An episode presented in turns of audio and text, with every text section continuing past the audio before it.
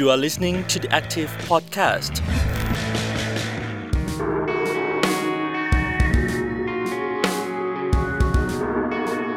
สวัสดีคุณผู้ฟังค่ะ ยินดีต้อนรับเข้าสู่ช่วงเวลาของ The Active Podcast ค่ะ วันนี้ดิฉันอรุชิตา อุตมะโพคินนะคะ จะชวนคุณผู้ฟังพูดคุยสถานการณ์ของโควิด -19 ค่ะ ตั้งแต่วันที่ 17 กรกฎาคมเป็นต้นมาเนี่ยนะคะ ประเทศไทยเนี่ยมีผู้ติดเชื้อโควิด -19 เพิ่มขึ้นหลักหมื่นคน แล้วก็ไม่เคยลดลงเลยนะคะ ด้วยปัจจัยหลายอย่างนะคะ ไม่ว่าจะเป็นความรุนแรงของสายพันธุ์เดลต้าเนี่ยแหละค่ะ ที่ค่อนข้างจะหนัก แล้วก็ระบาดอย่างรวดเร็ว สิ่งที่ตามมาหลังจากนั้นค่ะ ก็คือเมื่อระบบสุขภาพ ไม่สามารถรับมือได้อย่างทันท่วงที เราจึงได้เห็นภาพของผู้เสียชีวิตค่ะ แต่สิ่งที่เปลี่ยนไปก็คือ สถานที่ที่พวกเขาเสียชีวิตค่ะ ก่อนหน้านี้เราอาจจะเห็นการเสียชีวิตในโรงพยาบาลค่ะ หรือเสียชีวิตด้วยผลข้างเคียงอื่นๆ แต่ว่าในช่วง2-3สัปดาห์เราเริ่มเห็นผู้ป่วยที่เสียชีวิตที่บ้านมากขึ้น และยิ่งไปกว่านั้นค่ะ การเสียชีวิตบนท้องถนนก็เป็นเรื่องที่ส่วนหดหู่ยิ่งนัก นี่ก็คือที่มาที่ไปทั้งหมดค่ะ ที่วันนี้เราชวนผู้อำนวยงานของมูลนิธิเครือข่ายพุทธิกานะคะ คุณนภนาถอนุพงพัฒน์ค่ะ สวัสดีพี่ท็อปนะคะ ครับสวัสดีครับ พี่ท็อปเนี่ยนอกจากจะเป็นคนที่ทำงานอยู่ในมูลนิธิเครือข่ายพุทธิกาแล้วก็ในเวลาที่โควิดระบาดหนักๆเนี่ยก็เข้าไปมีบทบาทเป็นอย่างมากเลยนะคะ ในพื้นที่ของชุมชนในกรุงเทพมหานคร หรือว่ากลุ่มคลองเตยดีจังก็เข้าไปเป็นที่ปรึกษาด้วย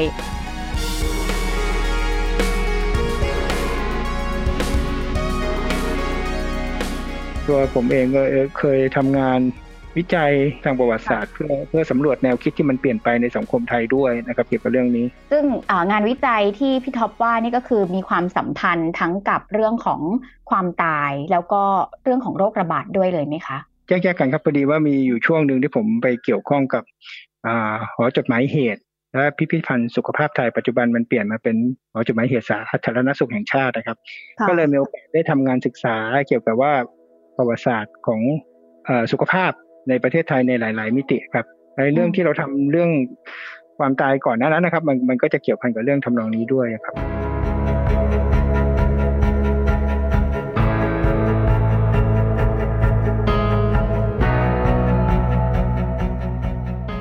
จากคนที่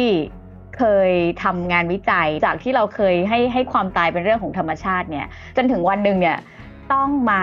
อยู่หน้างานของการที่ต้อง ต่อสู้กับความตาย อย่างเช่นในภาวะแบบโควิด -19 ผู้คนดิ้นรน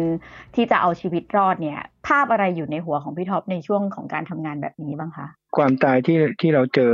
สมมติว่าเจอในในพื้นที่นะครับ ก็คือว่าผู้ป่วยที่มีอาการหนักไม่สามารถที่จะเข้าระบบการรักษาได้ อย่างอย่างทันเวลา คือถ้ามองในภาวะปกติมันก็จะเป็นเรื่องแบบ เออป่วยแล้วไปโรงพยาบาลไม่ทันตายใช่ไหมครับ แต่พอเป็นภาวะแบบนี้มันคิดว่ามันมีความกำกวมหลาย ๆ เรื่องนะครับ อยู่ในนั้น เช่นว่า เอ๊ะทำไมเราต้องเป็นโรคนี้ด้วย แล้วไอ้โรคนี้มันก็มีลักษณะคล้าย ๆ อุบัติเหตุด้วยนะครับ เช่น เมื่อวานก็ยังเห็นดี ๆ อยู่ พออีกวันหนึ่งอ้าวอาการสุดลงอย่างรวดเร็วแล้วก็เสียชีวิต นอกนั้นเนี่ยไอ้ความที่มันเป็นโรคติดต่อเนี่ย มันยังทำให้เกิดที่เราเรียกว่าระยะห่างทางสังคมเนี่ยจริงๆอะมันไม่ได้หมายถึงระยะห่างในทางในเชิงระยะทางในเชิงฟิสิกส์อย่างเดียวนะครับ แต่มันเป็นระยะห่างทางสังคมที่หมายถึงอย่างนั้นจริง ๆ ก็คือว่ามันทำให้สังคมเนี่ยไม่สามารถเข้ามาดูแลกันและกันได้เลยนะครับ ด้วยด้วยความกลัวการติดโรคเนี่ยครับ มันก็เลยเป็นความทุกข์ของคนที่ที่ต้องอยู่ในภาวะใกล้ตาย หรือว่าคนคนที่เห็นญาติพี่น้องตัวเองกำลังจะเสียชีวิตนะครับ มันมันเป็นความทุกข์ในอีกรูปแบบหนึ่งที่ผมคิดว่าอาจจะเราอาจจะไม่เคยเจอมาก่อน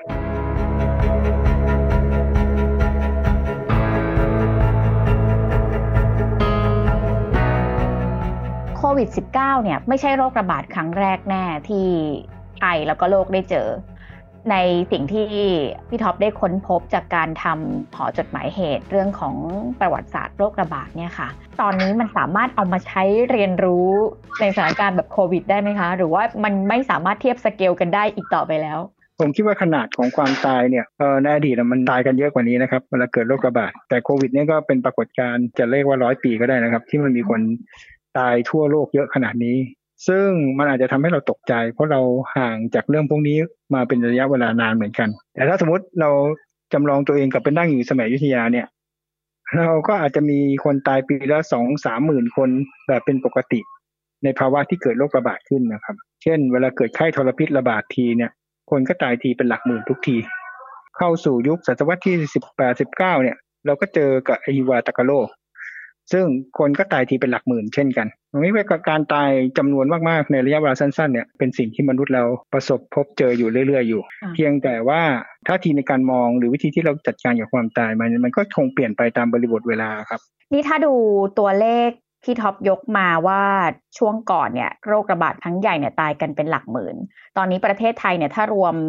เอ่อเกือบเกือบสองปีเนี่ยก็ประมาณครึ่งหนึ่งแล้วนะคะ ประมาณสี่พันกว่าคนครับ อะไรคือสิ่งที่พี่ท็อปคิดว่ามันเปลี่ยนไปจากประวัติศาสตร์ที่เราเห็นกับวันนี้ค่ะ สิ่งที่น่าจะเป็นปัญหามากที่สุดคือทัศนคติที่ที่คนในยุคนี้มีต่อความตายอะครับค่ะเราเราอาจจะเป็นคนที่อยู่ในยุคสมัยที่รู้สึกว่าไม่ค่อยเห็นการตายแบบที่เป็นปกติธรรมดาเท่าไหร่ ถ้าเราดูผ่านสื่อนะครับ ไม่ว่าจะเป็นสื่อบันเทิง หรือว่าสื่อสารมวลชนก็แล้วแต่ เวลาเราพูดถึงความตายมันจะเป็นเคสที่ เรียกว่าสุดขั้วนะครับ ของการตาย มันถึงจะเป็นข่าวใช่ไหมครับอืมอ่าความตายปกติเนี่ย เช่น คนแก่นอนตายที่บ้านหมดลมหายใจไปอย่างช้าๆเนี่ย มันไม่ใช่ข่าวใช่ไหมครับ ค่ะอ่าแต่ถ้าเป็นการตายที่เยอะๆหรือมีสภาพการตายที่ดูสะเทือนอารมณ์เนี่ย มันจะถูกนำเสนอเป็นข่าวค่ะหรือแม้กระทั่งในในสื่อบันเทิงเนี่ยตัวละครก็ต้องผ่านความทุกข์ทรมานก่อนตาย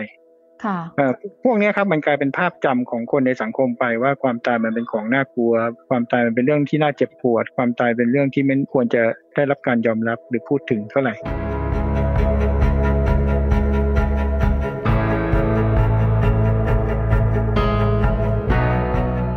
นักประวัติศาสตร์คนหนึ่งที่มีชื่อเสียงนะครับในในยุโรปอโนโทบีก็ยังพูดถึงขนาดว่า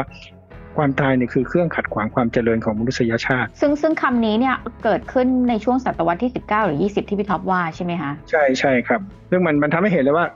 อ๋อจริงๆแล้วมนุษย์คิดว่ามนุษย์เนี่ย เป็นคนที่กำหนดควบคุมทุกอย่างได้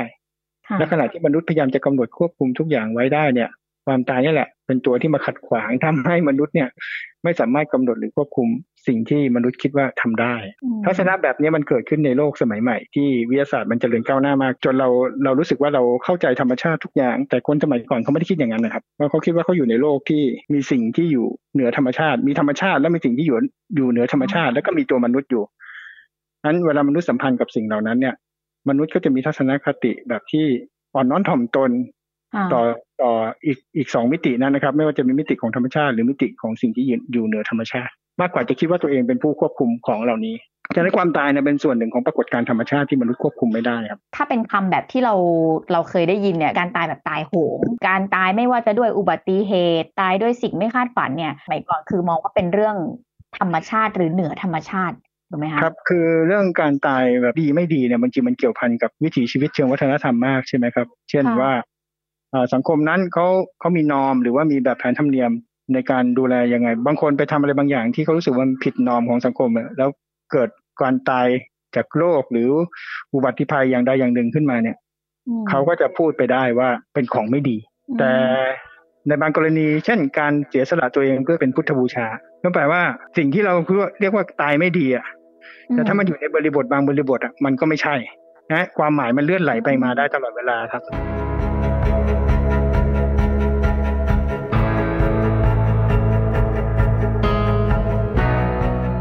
การณ์โควิด ปัจจุบันค่ะพี่ท็อปแนนเชื่อว่าคำหนึ่งที่คนน่าจะพูดถึงกันก็คือคำว่าโครงสร้าง เวลา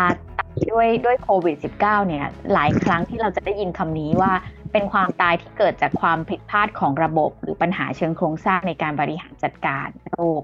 ตรงนี้มุมมองพี่ท็อปมีความเห็นกับคำพูดนี้ยังไงบ้างคะมันมันสัมพันธ์กับสิ่งที่เรารู้สึกว่าเป็นความตายที่มันน่าจะป้องกัน หรือว่าจัดการได้นะครับผมคิดว่าคนจำนวนมากเลยจะรู้สึกว่าสิ่งที่มันเกิดขึ้นเนี่ยจริงๆมันจัดการได้ดีกว่านี้ค่ะมันทำให้มีประสิทธิภาพได้มากกว่านี้ครับ มันก็เลยกลับมาที่ว่าอ้าวแล้วเราตกอยู่ใน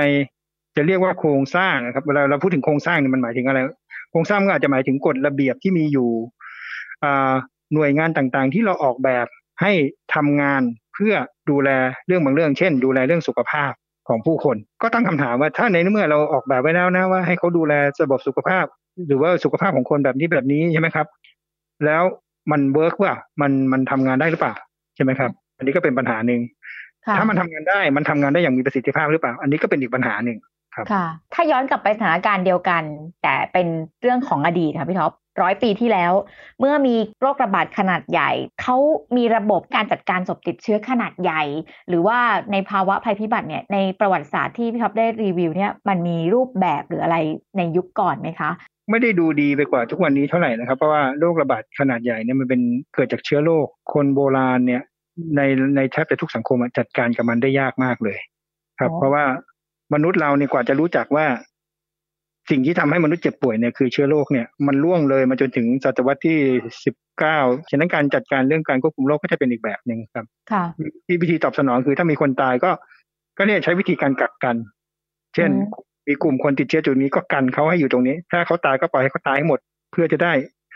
ไม่ออกมาแพร่กับคนอื่นเขาไม่รู้หรอกนะครับ ว่าเชื้อโรคมันต่อกันได้แต่เขาก็เอ่อเชื่อว่าถ้าออกมามันอาจจะมันอาจจะติดต่อกันได้ แต่เขาไม่รู้ว่ามันมีเชื้อโรคว่าติดต่อกันได้ อย่างสมัยร้อห้าเนี่ยมันมีการระบาดของการระโรคตอนนั้นหมอฝรั่งเริ่มมาเสนอทฤษฎีเชื้อโรคในเมืองไทยนะเอ่อค่ะวิธีการจัดการของการระบาดในการโรคคือการเผาบ้านของคนที่ติดเชื้อทิ้ง คนไหนติดเชื้อเนี่ยก็ต้องถูกจำกัดบริเวณห้ามเคลื่อนย้ายเหมือนทุกวันเนี้ยครับโรคติดต่อค่ะห้ามเคลื่อนย้ายห้ามเดินทางกักบริเวณไว้ในนั้นอืมซึ่งถ้าไม่มียาเขาก็ตายอยู่ในบ้านเนี่ยนะครับ ตายแล้วก็ค่ะเผาบ้านทิ้ง อืมครับอืมคือบ้านสมัยก่อนเป็นไม้ไผ่ครับในในกรุงเทพส่วนใหญ่ไม่ใช่บ้านใหญ่ ๆ ก็ก็รื้อแล้วก็เผาทิ้งไปง่าย ๆ หรือ ถ้าโบราณไปกว่านั้นอีกก็ใช้วิธีย้ายหมู่บ้านหนีกันเลย ถ้ามีการระบาดมากๆ ทิ้งให้คนที่ติดเชื้อหรือไม่สบายเนี่ยก็อยู่ในหมู่บ้านเดิม คนที่เหลือก็หนีไปที่อื่น รอจนคนตายหมดแล้วค่อยกลับมา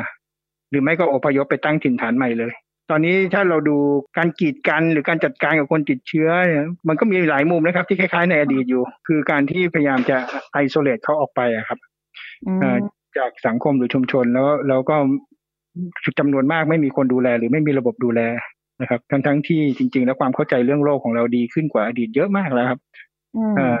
แต่ว่าเราก็เห็นปรากฏการณ์ทิ้งคนติดเชื้อหรือขับไล่สายส่งคนติดเชื้อให้ออกจากชุมชนหรือออกจากที่พักอยู่อยู่เรื่อยๆใช่ไหมครับเป็นข่าวได้แทบทุกวัน มีคำอธิบายหนึ่งค่ะเหตุผลหนึ่งค่ะว่าเพราะเราไม่รู้จักเราจึงต้องป้องกันไว้ก่อน แล้วการป้องกันที่พอจะนึกออกในช่วงระยะแรกเนี่ยคือการ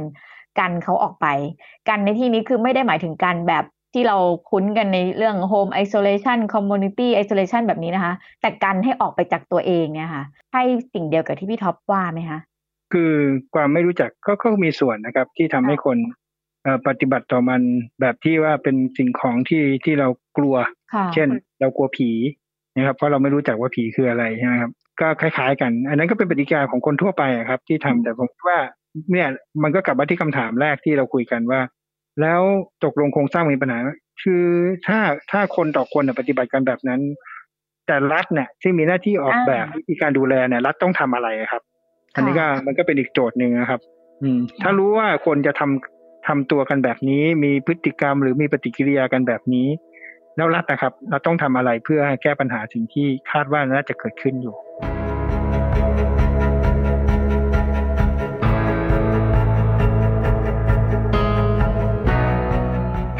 ได้เนี่ยค่ะเห็นภาพที่มีคนที่เสียชีวิตกลางถนน แล้วมันน่าตกใจมากนะคะ ที่สังคมเนี่ยก็ก็ก็ประหลาดใจว่า เอ๊ะทำไมถึงปล่อยให้ให้ศพคนเสียชีวิตเนี่ยรออยู่ที่ถนนนานถึง 6 ชั่วโมงหรือบางที่เนี่ยอาจจะมากกว่านั้น บางคนเป็นคนไร้บ้าน บางคนเป็นคนมีอาชีพ มีคนรู้จักไม่ใช่ชายนิรนาม แต่ว่าศพกับถูกปล่อยทิ้ง แล้ว กลายเป็นว่าบทบาทของการเข้ามาเก็บศพหรือดูแลเนี่ยหนึ่งคืออาจจะเป็นเหตุผลเรื่องของการต้องสงสัยว่าเป็นโรคติดเชื้อร้ายแรงด้วย คนก็กลัว แต่คำถามที่สำคัญก็คือ สังคมไทยแทบไม่รู้เลยค่ะว่า ใครเป็นคนที่ต้องมีหน้าที่ในการจัดการกับศพตรงนี้ ผมคิดว่ากฎหมายธรรมดา หรือว่าการตายในในภาวะผิดปกติ มันจะมีกฎหมายอยู่นะครับ เรื่องค่ะการชนสูตรพลิกศพเนี่ยครับค่ะมันก็มีอยู่แล้ว แต่ว่ามัน ถ้าเราอ่านจากข่าวอะไรเราก็จะพบว่า มันก็มีการแจ้งหน่วยงานต่างๆ ที่เกี่ยวข้องแต่ไม่มีคนมาทำครับ ก็บอกว่าเจ้าหน้าที่ไม่พอนะครับเนื่องเนื่องจากว่าอ่าบอกว่าอย่างกรณีโควิด เนี่ยก็ต้องใช้วิหน่วยพิเศษใช่ไหมครับ ที่มีการป้องกันตัวอะไรมากเป็นพิเศษนะครับ ในการเข้ามาทำแล้วหน่วยนี้ก็ดันมีน้อยทำให้ต้องรอเขาซึ่งผมคิดว่าอันนี้เป็นปัญหาว่าอ้าวถ้าเรารู้ว่าเราเจอเหตุการณ์นี้ทำไมเรา ไม่เตรียมซะล่วงหน้าว่าเราต้องทํำยังไง ก็ยังมีข่าวเลยใช่ไหมครับที่เจอผู้ป่วยล้มกลางถนนในตำรวจก็ต้องปล่อยเขานอนอยู่ตั้งนานเพราะว่าตัวเองไม่มีชุดป้องกันหรืออะไรเลยที่จะเข้าไปดูแลเขาได้ครับถ้าคุณผู้ฟังได้ได้เห็นข่าวนะคะ มีภาพที่ล้มลงแล้วมีคนเห็นเยอะมากเลย แต่ว่าไม่มีใครกล้าที่จะเข้าไปช่วย เป็นอีกข้อพิสูจน์ว่าการคาดการณ์ของรัฐหรือการวางแผนแก้ปัญหาเชิงระบบเนี่ย ไม่รู้แหละว่าคาดการ ผิดไป หรือไม่ได้เตรียมไว้ตั้งแต่แรก ภาพแบบนี้เลยเลยเกิดขึ้นล้อกับปริมาณของผู้ติดเชื้อแล้วก็ผู้เสียชีวิตที่เพิ่มมากขึ้นด้วย อาจจะต้องดูบทเรียนจากจากพี่ท็อปค่ะว่าในบทบาทของการที่เข้าไปช่วยงานในชุมชนคลองเตยอะค่ะ พอจะได้เห็นภาพแบบนี้เกิดขึ้นบ้างไหมคะ คนที่ถูกทิ้งให้เสียชีวิตอยู่กับบ้าน หรือว่า ตายโดยที่ยังไม่รู้ว่าแม้กระทั่งตัวเองติดเชื้ออะไรอย่างเงี้ย มีภาพแบบนี้เกิดขึ้นเยอะไหมคะ มีครับหลายกรณีเหมือนกันครับหนึ่งจากจากที่เราคุยคุยกันครับที่เป็นข่าวผลตรวจที่ช้าใช่ไหมครับการหาที่ตรวจยากครับ พอรู้แล้วไม่พิที่ไปไหนกักตัวอยู่ในบ้านก็ติดเชื้อปนปนกันในบ้านจำนวนคนป่วยในบ้านก็เพิ่มมากขึ้น แล้วก็ลามไปถึงคนกลุ่มเสี่ยงที่เราบอกว่าเขาควรจะรับการฉีดวัคซีน แต่ปรากฏว่าคนส่วนคนที่ป่วยติดเชื้อและเสียชีวิตเนี่ยส่วนใหญ่ก็ไม่ได้ฉีดวัคซีน แล้วก็เป็นผู้ป่วยกลุ่มเสี่ยงที่คาอยู่ในบ้านนะครับอย่างที่ผมเจอเป็นผู้ป่วยสูงอายุที่อยู่บ้านคนเดียวนะครับ บางคนมีภาวะความพิการอยู่ด้วย ไม่สามารถจะดูแลตัวเองได้ แล้วการป่วยเป็นโควิด เนี่ย มันเลยยิ่งทำให้เขาถูกตัดขาด ไม่มีใครในชุมชนที่จะกล้าเข้ามาดูแลเขาอะค่ะอ่าเขาก็เลยต้องปล่อยให้อยู่คนเดียว อ่า ไม่รู้เรื่องเหรอยาไม่ได้กินเหรอก็ทำอะไรไม่ได้ ครับควรจะไปดูอาการวัดไข้ทำอะไรก็ไม่มีใครจะกล้าเข้าไปอีก ครับสุดท้ายก็เนี่ยนี่นี่นี่เขายังยังอยู่นะครับ แต่ผมไม่รู้อนาคตคืออะไรเขาเขาจะเป็นรายต่อไปที่ต้องเสียชีวิตในบ้านหรือเปล่า ซึ่งตอนนี้ช่องทางของรัฐก็ไม่สามารถที่จะประสานได้เลยหรอคะใช่ครับคือเราก็รู้อยู่แล้วใช่ไหมครับโรงพยาบาลเนี่ยมันเอาไปไม่ได้ แต่ว่าผู้ป่วยอย่างเงี้ยเอาไปปล่อยที่ไหนก็ไม่ได้ มันต้องมีคนดูแลพิเศษแต่ครั้นจะมีคนหน่วยงานใด ๆ ที่จะมาดูแลในบ้านมันก็ไม่มีครับเพราะคนก็ไม่พอ เพราะว่าเนี่ยมันก็เลยไม่รู้จะทํำยังไงครับเราก็คงต้องเจอปรากฏการณ์แบบนี้ไปเรื่อยๆเรื่อยๆเหมือนกับที่ที่เราเห็นยุโรปหรือที่อื่นๆก็เป็นกันเมื่อปีที่แล้วครับ ผมคิดว่ามันมันวนกลับมาที่เมืองไทย มันเพิ่งเริ่มภาพที่กำลังจะเกิดขึ้นในยุโรปครับเขาบอกว่าเขาข่มคอเหนื่อยเหนื่อยแล้วก็ไอหายใจไม่ออกด้วย เสียเวลาทางเขาเนี่ยค่ะที่เราต้องรอ พูดเลยว่าเขาไม่รับเพราะว่าช่วยเป็นเคสพิเศษเพราะว่าเขาเป็นคนแก่หมอให้ถ่ายวิดีโอระหว่าง คอถึงหน้าอกถึงเนี่ยค่ะ เอวไปการหายใจ ใช่ค่ะเท่าที่หมอฟังอาการหมอที่ว่าแกจะหายใจด้วยตัวเองไม่น่าไหวเนี่ยครับครับเออพวกแกดูน่าจะเหนื่อยมาหลายชั่วโมงแล้วครับถ้าอาการเยอะขนาดนี้หมอว่าปอดน่าจะโดนทำลายไปค่อนข้างเยอะที่เราอาจจะจำเป็นต้องใส่ท่อช่วยหายใจแต่ถามว่าระหว่างเดินทางมาถึงโรงพยาบาลจะไหวขนาดไหนก็อีกเรื่องครับครับครับครับครับคุณหมอพูดว่าอะไรบ้างคะขาเตียงนั่นแหละจะได้เตรียมเครื่องช่วยหายใจว่ายินยอมไหม แล้วไปถึงโรงพยาบาลถ้าหนักก็ยินยอมไหมผมก็ยินยอมครับ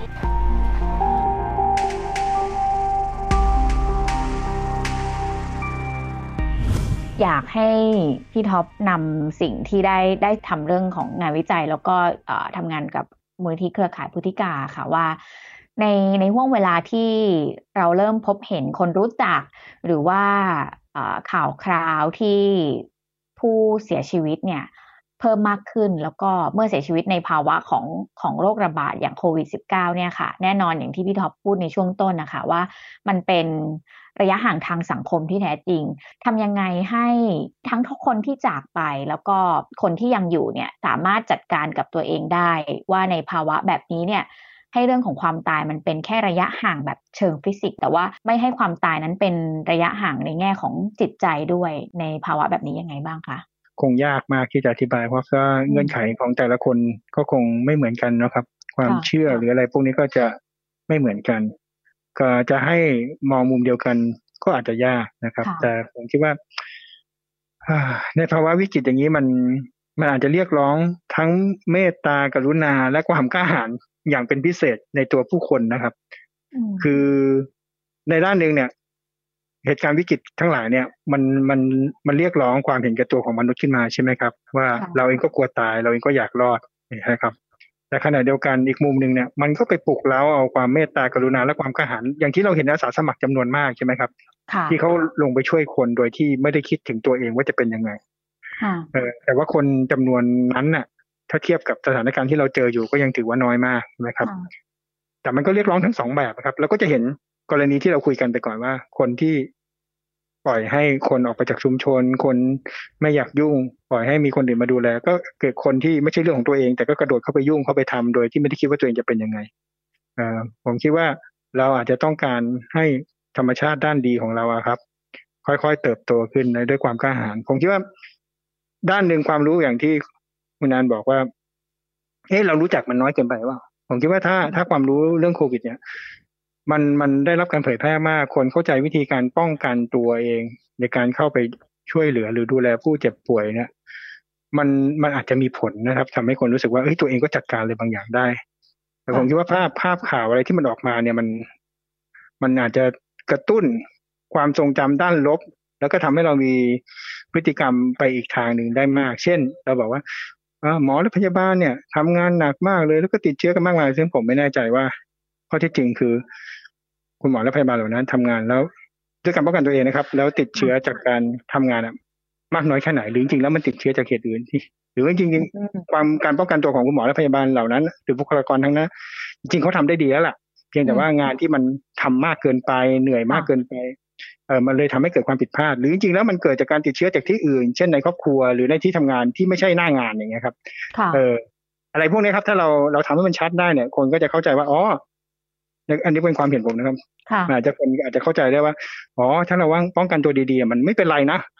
หรือการที่จะบอกว่าคนไหนที่ฉีดวัคซีนครบแล้ว หรือคนที่มีภูมิคุ้มกันเนี่ย ถ้าจะออกมาทำงานพวกนี้คุณติดเชื้อไปคุณก็ไม่เป็นไรหรอกนะคุณยังคุณก็จะไม่เจ็บป่วยมาก แล้วคุณก็ออกมาทำงานได้ อะไรทำนองนี้ครับมันอาจจะทำให้เรามีคนที่ออกมาช่วยกันได้มากขึ้นนะครับแทนที่ทุกคนจะซ่อนตัวอยู่ในบ้านแบบที่บอกว่าอยู่บ้านปลอดเชื้ออะไรครับ แต่ว่าในสถานการณ์คือ ตอนนี้เราไม่มีคนที่ลงไปช่วยคนเลย ทุกคนก็ อยู่กับธรรมชาติอีกด้านหนึ่งของตัวเองเอาตัวรอดไว้ก่อน แต่ในสถานการณ์ที่เป็นจริงคืออยู่บ้านก็ไม่ปลอดเชื้อแล้วตอนนี้มันติดเชื้อกันในบ้านเต็มไปหมดจะทำยังไงให้มันมีคนที่สามารถลงมาช่วยกันได้มากกว่านี้ครับ อันนี้ก็เป็นภาพสะท้อนหนึ่งค่ะว่า จริง ๆ แล้วเวลาเราพูดถึง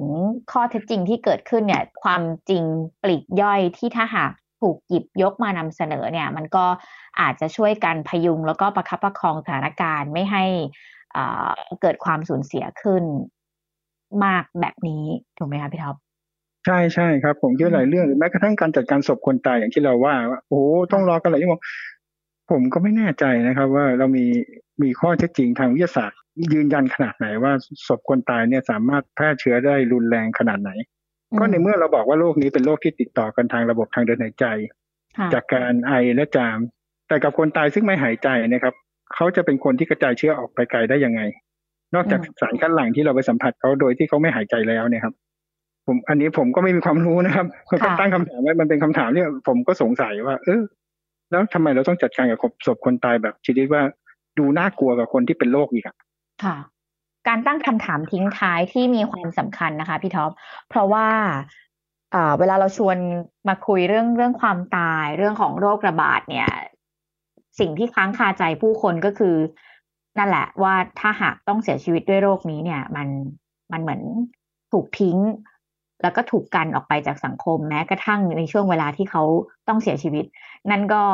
ภาพอีกภาพนึงก็คือคนในครอบครัวคนที่ยังอยู่เนี่ย จะ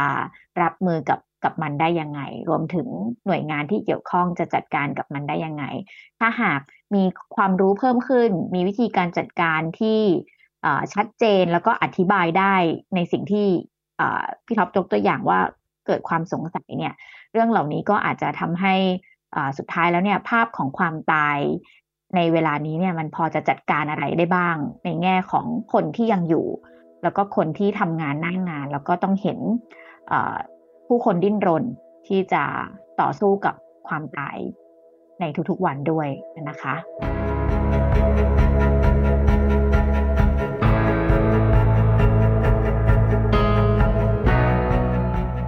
ก็วันนี้นะคะ The Active Podcast ค่ะ ได้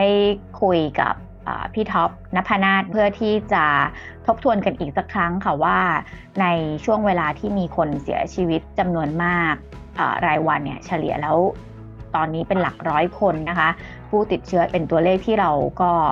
เฝ้าติดตาม แล้วก็มีผลอย่างมากกับการจัดการทั้งคนที่ยังอยู่แล้วก็ ผู้ป่วยอาการหนักรวมถึงคนที่เสียชีวิตด้วย นี่ก็เป็นเรื่องราวทั้งหมดนะคะ สามารถติดตามฟังกันได้ครั้งแรกนะคะ ในวันอาทิตย์เที่ยงตรงทุกๆ EP เลยค่ะ ก็เดี๋ยวพีพอดแคสต์ก็จะชวนผู้คนมาพูดคุยกันเรื่องแบบนี้ละค่ะ แล้วก็ทำให้เห็นเรื่องของปัญหาในเชิงระบบด้วยว่าจะจัดการกันอย่างไร วันนี้แนนขอบคุณพี่ท็อปนะคะ แล้วก็ลาคุณผู้ฟังไปเลยค่ะ สวัสดีค่ะ สวัสดีครับ You are listening to the Active Podcast